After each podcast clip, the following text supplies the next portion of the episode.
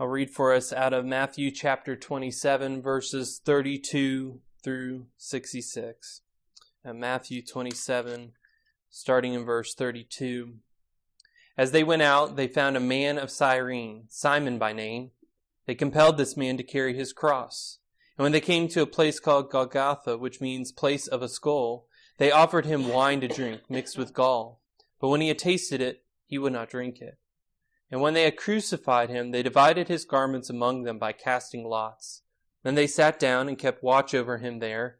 And over his head they put the charge against him, which read, This is Jesus, the King of the Jews. Then two robbers were crucified with him, one on the right and one on the left. And those who passed by derided him, wagging their heads and saying, You who would destroy the temple and rebuild it in three days, save yourself.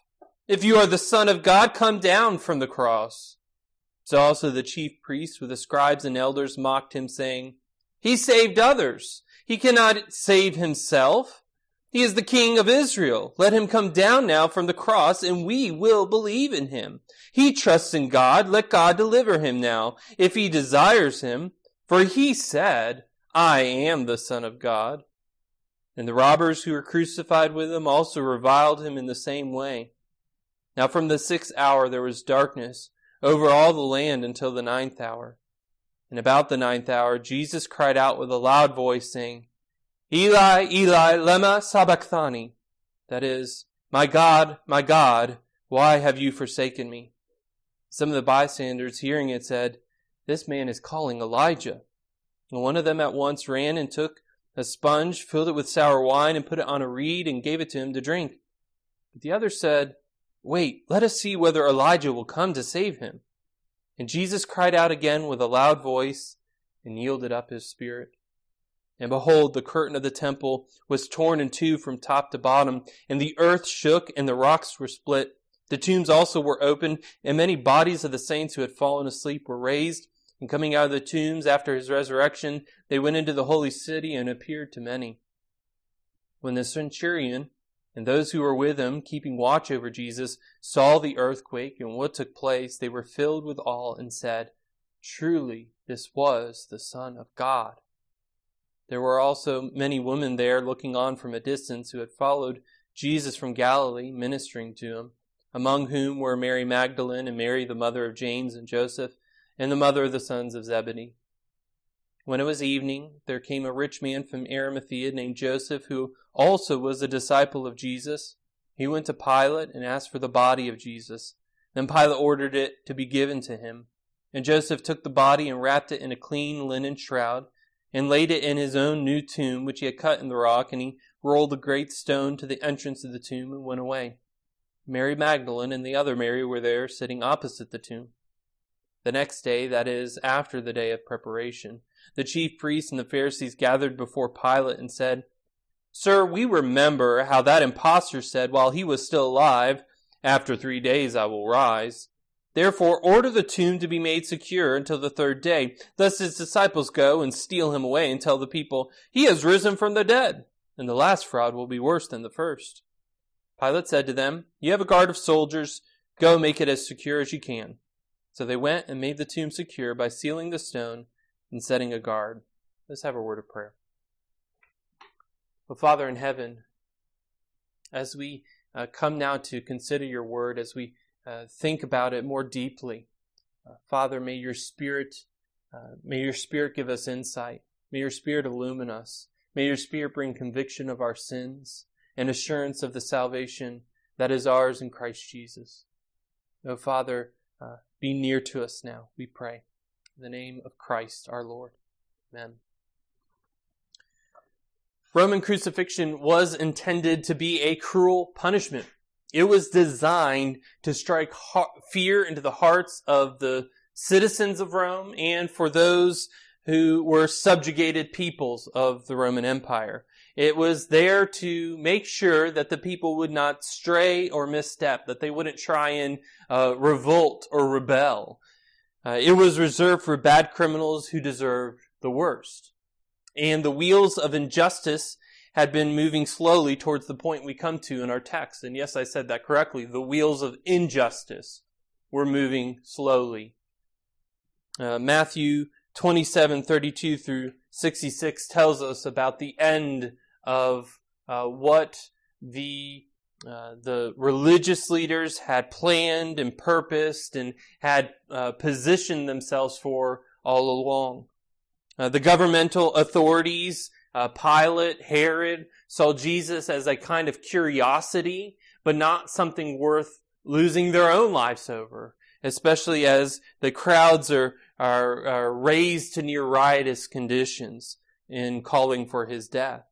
And so today I want us to consider this passage of uh, in Matthew 27 under four questions. And so four questions for our consideration tonight. The first is what was Jesus' capital offense? In other words, what crime did Jesus commit to be punished by at all by the Romans, let alone by uh, crucifixion? Uh, the scripture says here, right in verse 37, and over his head they put the charge against him, which read this, this is Jesus, the King of the Jews. Uh, so the implication there is that perhaps Jesus was a rebel rouser. Perhaps he was one who was trying to overthrow Roman authority, Roman government, and so that was his crime. But Jesus committed no crime. Uh, if you read through the gospel accounts, was Jesus trying to uh, to incite an insurrection against the Romans? No. In fact, when asked, uh, "What should we do about paying taxes to Caesar?" What does Jesus say? Render to Caesar the things that are Caesar. Right. So he wasn't uh, an insurrectionist. He didn't form a militia in order to install himself as a petty king over Israel. And indeed, the scripture tells us in 1 Peter 2, 22 through 24, he committed no sin. Neither was deceit found in his mouth. When he was reviled, he did not revile in return. And when he suffered, he did not threaten, but continued entrusting himself to him who judges justly. And then Peter goes on to tells, uh, tell us why it was that he suffered. He himself bore our sins in his body on the tree, that we might die to sin and live to righteousness. By his wounds you have been healed. So why was Jesus on the cross? Well, we could say that it was because he did upset the religious leaders. Uh, indeed, if we go in Matthew's gospel to chapter 23, we find that he says woes against them. And woes are this kind of strongest denunciation of, uh, of someone, of something. And he gives many woes against, against the, the Pharisees, against the religious elite. Uh, it's not normally a nice thing to be called a whitewashed tomb or a cup that's washed on the outside but dirty on the inside, right? You don't want that for yourself. You certainly wouldn't want to be called that. So he did upset powerful people in high places. We could also say it's because he didn't cow to the uh, Roman governmental authorities. He didn't uh, he didn't belittle himself by answering their questions. Uh, John nineteen ten tells us. Uh, so Pilate said to him, "You will not speak to me. Do you not know that I have authority to release you and authority to crucify you? Right? Pilate says, don't you know? All you have to do is give me the information I need. Give me a good reason not to send you to the cross and I'll release you. And indeed, you see it much more uh, in John's gospel, although we do see it in Matthew's, right? That there's this, this kind of wrenching wrangling in Pilate's conscience to send Jesus to the cross. Ultimately, uh, right, he ignores his conscience. He ignores the truth. He ignores righteousness uh, in order to uh, not have a riot. But Jesus is not on the cross because of Jewish religious leaders or because of Roman rulers. Because even there in John 19, in verse 11, uh, Jesus responds to Pilate this way. Listen to this, what Jesus says. Jesus answered him, You would have no authority over me at all unless it had been given you from above. Therefore, he who delivered me over to you has the greater sin. Or we could look to the prayer of the early church in Acts 4, 27 through 28. For truly in this city there were gathered together against your holy servant Jesus, whom you anointed, both Herod and Pontius Pilate, along with the Gentiles and the peoples of Israel. Right? Those are all the peoples involved in this. But what they say in 28, why is Jesus on the cross? To do whatever your hand and your plan have predestined to take place. Jesus is not on the cross accidentally. It was the predestined plan of God. Jesus is on the cross bearing capital punishment, not for his sins, not for his crimes, but for his people's. Right? That's what First Peter tells us. He himself bore our sins in his body on the tree. He suffers on the cross because this is the will of the Father. And let that truth sink in. So, secondly, the second question what is the irony of this murder? And I call it a murder because, right, it's unjust, injustice. It's an unjust killing, so it's murder. What's the irony of it? Well, look at what the people say in verses 39 through uh, 43 here of Matthew 27, 39 through 43. Uh, and those who passed by derided him, wagging their heads and saying, You would destroy the temple and rebuild it in three days, save yourself. If you are the Son of God, come down from the cross. So also the chief priests with the scribes and elders mocked him, saying, He saved others, he cannot save himself. He's the king of Israel. Let him come down now from the cross, and we will believe in him. He trusts in God, let God deliver him now, if he desires him, for he said, I am the Son of God. These evil people deride and mock the Lord Jesus Christ. They mention the statement about the temple, but they fail to realize the truth of what Jesus said about the temple. John 2, 18 through 22 gives us that context, gives us the understanding. So the Jews said to him, What sign do you show us for doing these things? Jesus answered them, Destroy this temple, and in three days I will raise it up. The Jews then said, It has taken 46 years to build this temple, and will you raise it up in three days? But he was speaking about the temple of his body. When therefore he was raised from the dead, his di- disciples remembered that he had said this, and they believed the scripture and the word that Jesus had spoken. Right? They mock him about this destruction of the temple, and yet this is exactly what he does. They say, he cannot save himself. That's not his purpose. John 11, 49 through 52. But one of them, Caiaphas, who was high priest that year, said to them, You know nothing at all, nor do you understand that it is better for you that one man should die for the people, not that the whole nation should perish. He did not say this of his own accord, but being high priest that year, he prophesied, listen to this, that Jesus would die for the nation, and not for the nation only, but also to gather into one the children of God who are scattered abroad. He wasn't trying to save himself he says, I am the Son of God, because he is the Son of God. Matthew 3, 16 through 17. And when Jesus was baptized, immediately he went up from the water, and behold, the heavens were opened to him, and he saw the Spirit of God descending like a dove and coming to rest on him. And behold, a voice from heaven said, This is my beloved Son, in whom I am well pleased. Or look to the Mount of Transfiguration in Matthew 17, 5. He was still speaking when behold, a bright cloud overshadowed them. And a voice from the cloud said, This is my beloved Son, with whom I am well pleased. Listen to him. Right, twice we hear the, the announcement from God in heaven, This is my Son. So it's not just that Jesus said it. He did say it, and it's true. But it's also that God the Father himself declared it. These foolish people here that we see in this text mock and deride Jesus. They mock and deride what they do not know. And how many there are today who, uh, in foolish jesting, mock and deride the only Savior. They mock and deride Jesus as weak, and as a liar. But those are the words of Satan. What they don't realize is that everything is going to plan. Everything is going to plan. God's eternal purpose from the very beginning of creation was that Christ Jesus should die for the sins of his people. Thirdly, our third question what is the pain Jesus suffered?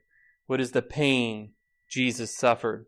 He suffered the shame of the mocking and deriding cries of the crowd, right? Certainly he suffered under the mocking and deriding cries of the Romans, the Jewish leaders, um, even those robbers crucified next to him. Right? This is quite the scene when Jesus is there on the cross and even those who are being crucified next to them have enough strength in their bodies to say, Jesus, you're a fool. What are you doing?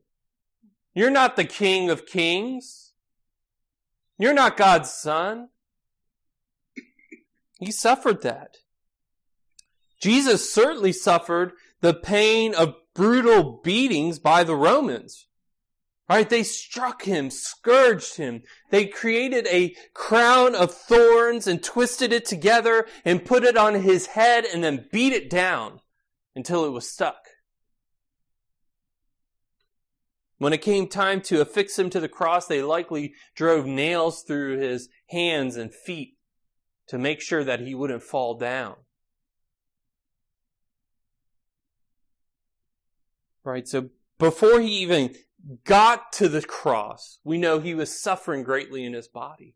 How do we know that? We saw that at the beginning, uh, in verse 32, at the beginning of our passage here. As they went out, they found a man of Cyrene, Simon by name. They compelled this man to carry his cross. The Romans would make the, the, the person going to the cross sometimes carry their beam, and they did in this case, and, and Jesus' body was so weak after being beaten and scourged that he had to have help carrying it. He couldn't do it. Uh, John's gospel seems to indicate that Pilate made sure that the beatings were so brutal against Jesus that when he presented Jesus to them, that the hope was in Pilate's mind, again, this is kind of the wrangling of Pilate's conscience, uh, obviously not too much wrangling because he made uh, Jesus be beat for a crime he didn't commit.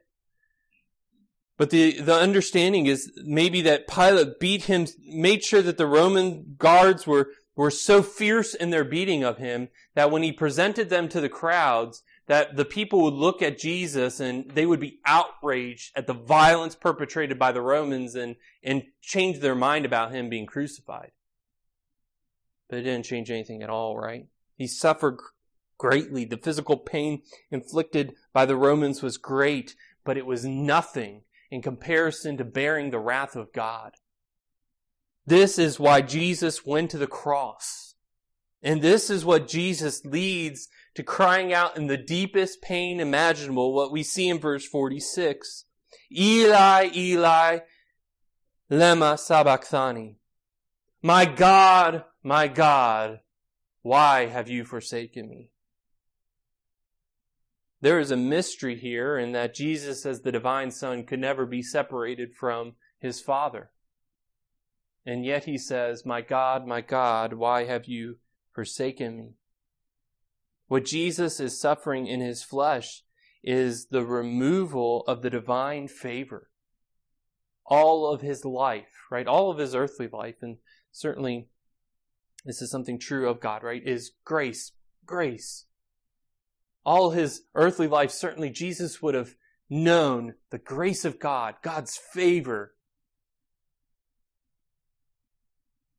And yet, here it is removed.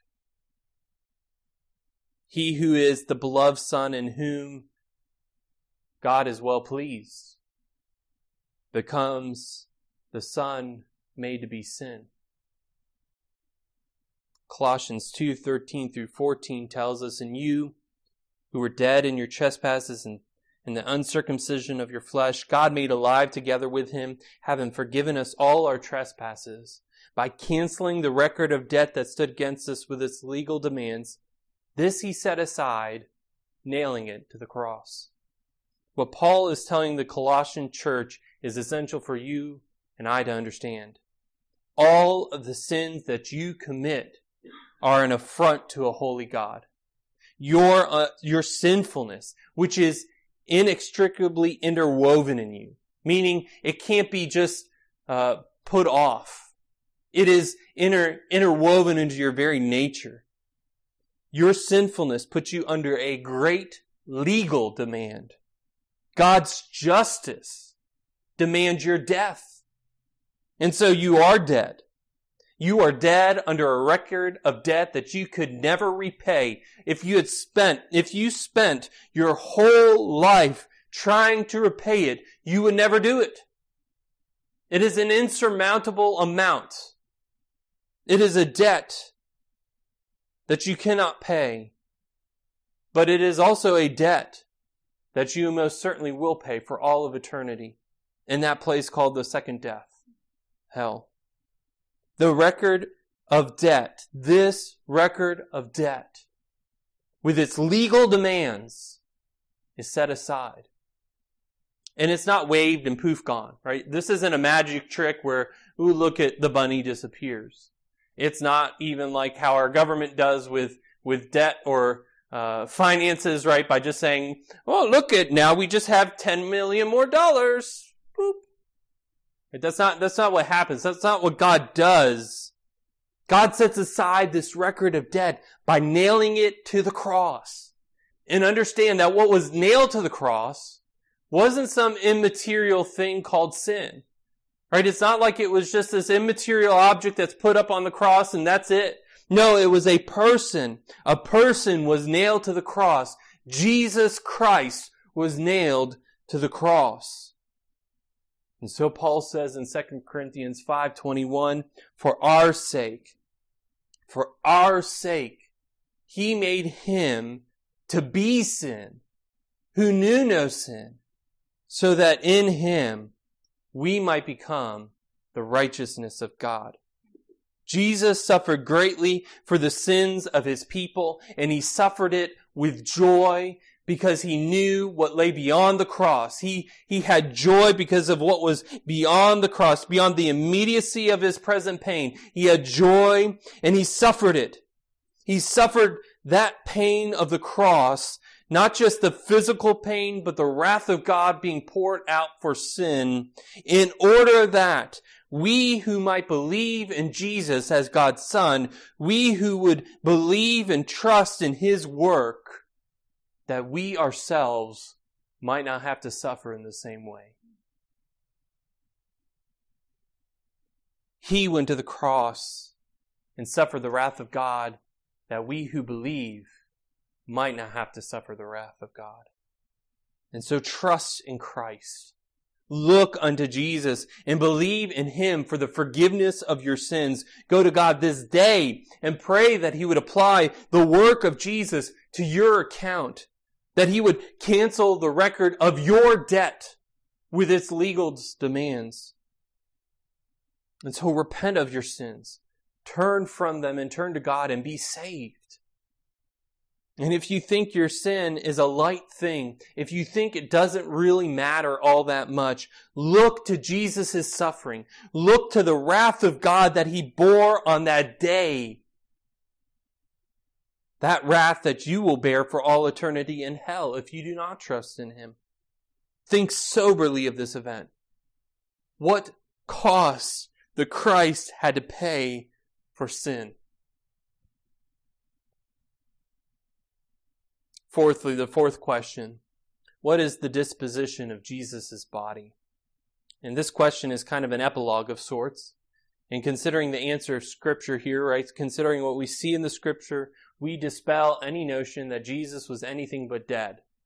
Right, there are some modern authors that like to posit a fanciful, uh, fanciful theories.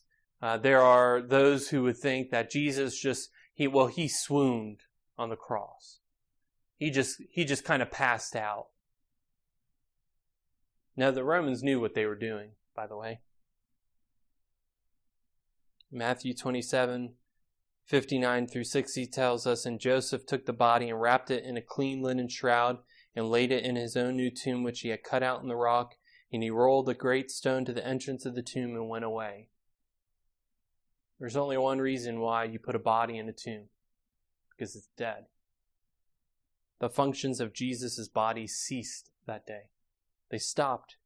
His heart stopped beating. His lungs quit drawing in air. His organs ceased functioning. The Pharisees' concern about the body of Jesus is not that he would raise from the grave. Right? The Pharisees wanted Jesus dead and they would have made sure that he was dead. And their concern was not that he would raise from the grave, but that his disciples would come and commit a fraud by stealing his body and saying, Oh, Jesus is alive. Don't know where he went, but he's alive somewhere out there. Right? That's what we see in verses 62 through 66. And so what do they do? They go to Pilate, the Roman authority, and say, give us a set of soldiers and let us put a guard on the tomb. Let us seal it. Let us do everything possible to keep the body of Jesus where it's at. And so they do. And they think that this will keep the body of Jesus. But the tomb will not hold the body of Jesus. The Pharisees cannot stop what is coming on Sunday. The Roman guards will not secure the grounds. The stone will be rolled away, and Christ Jesus will step forth vindicated, vivified, victorious, in a word, resurrected. Let's pray.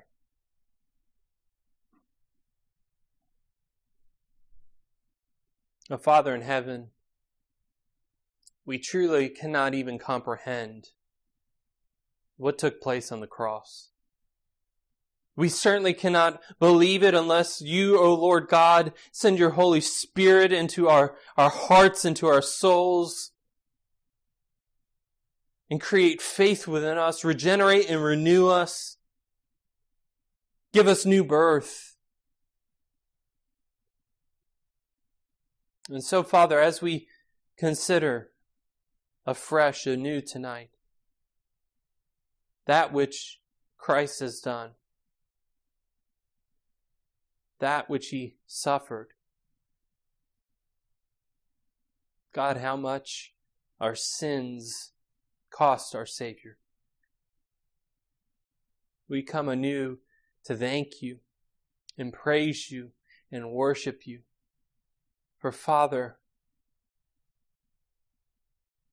we would be dead without the death of our Savior. And we would have no life without his resurrection. God, we thank you. We do praise you. And we do worship you. So, Father, help these truths. Help your word to sink deep down into our souls. Oh, Father, that we would not sin against you that when we sin, we would repent and turn from it and turn to you. That we would trust in that work of Christ Jesus for our soul's sake forever. Oh God, help us. And so we pray in the name of our crucified, yet risen and ascended Savior Jesus. Amen.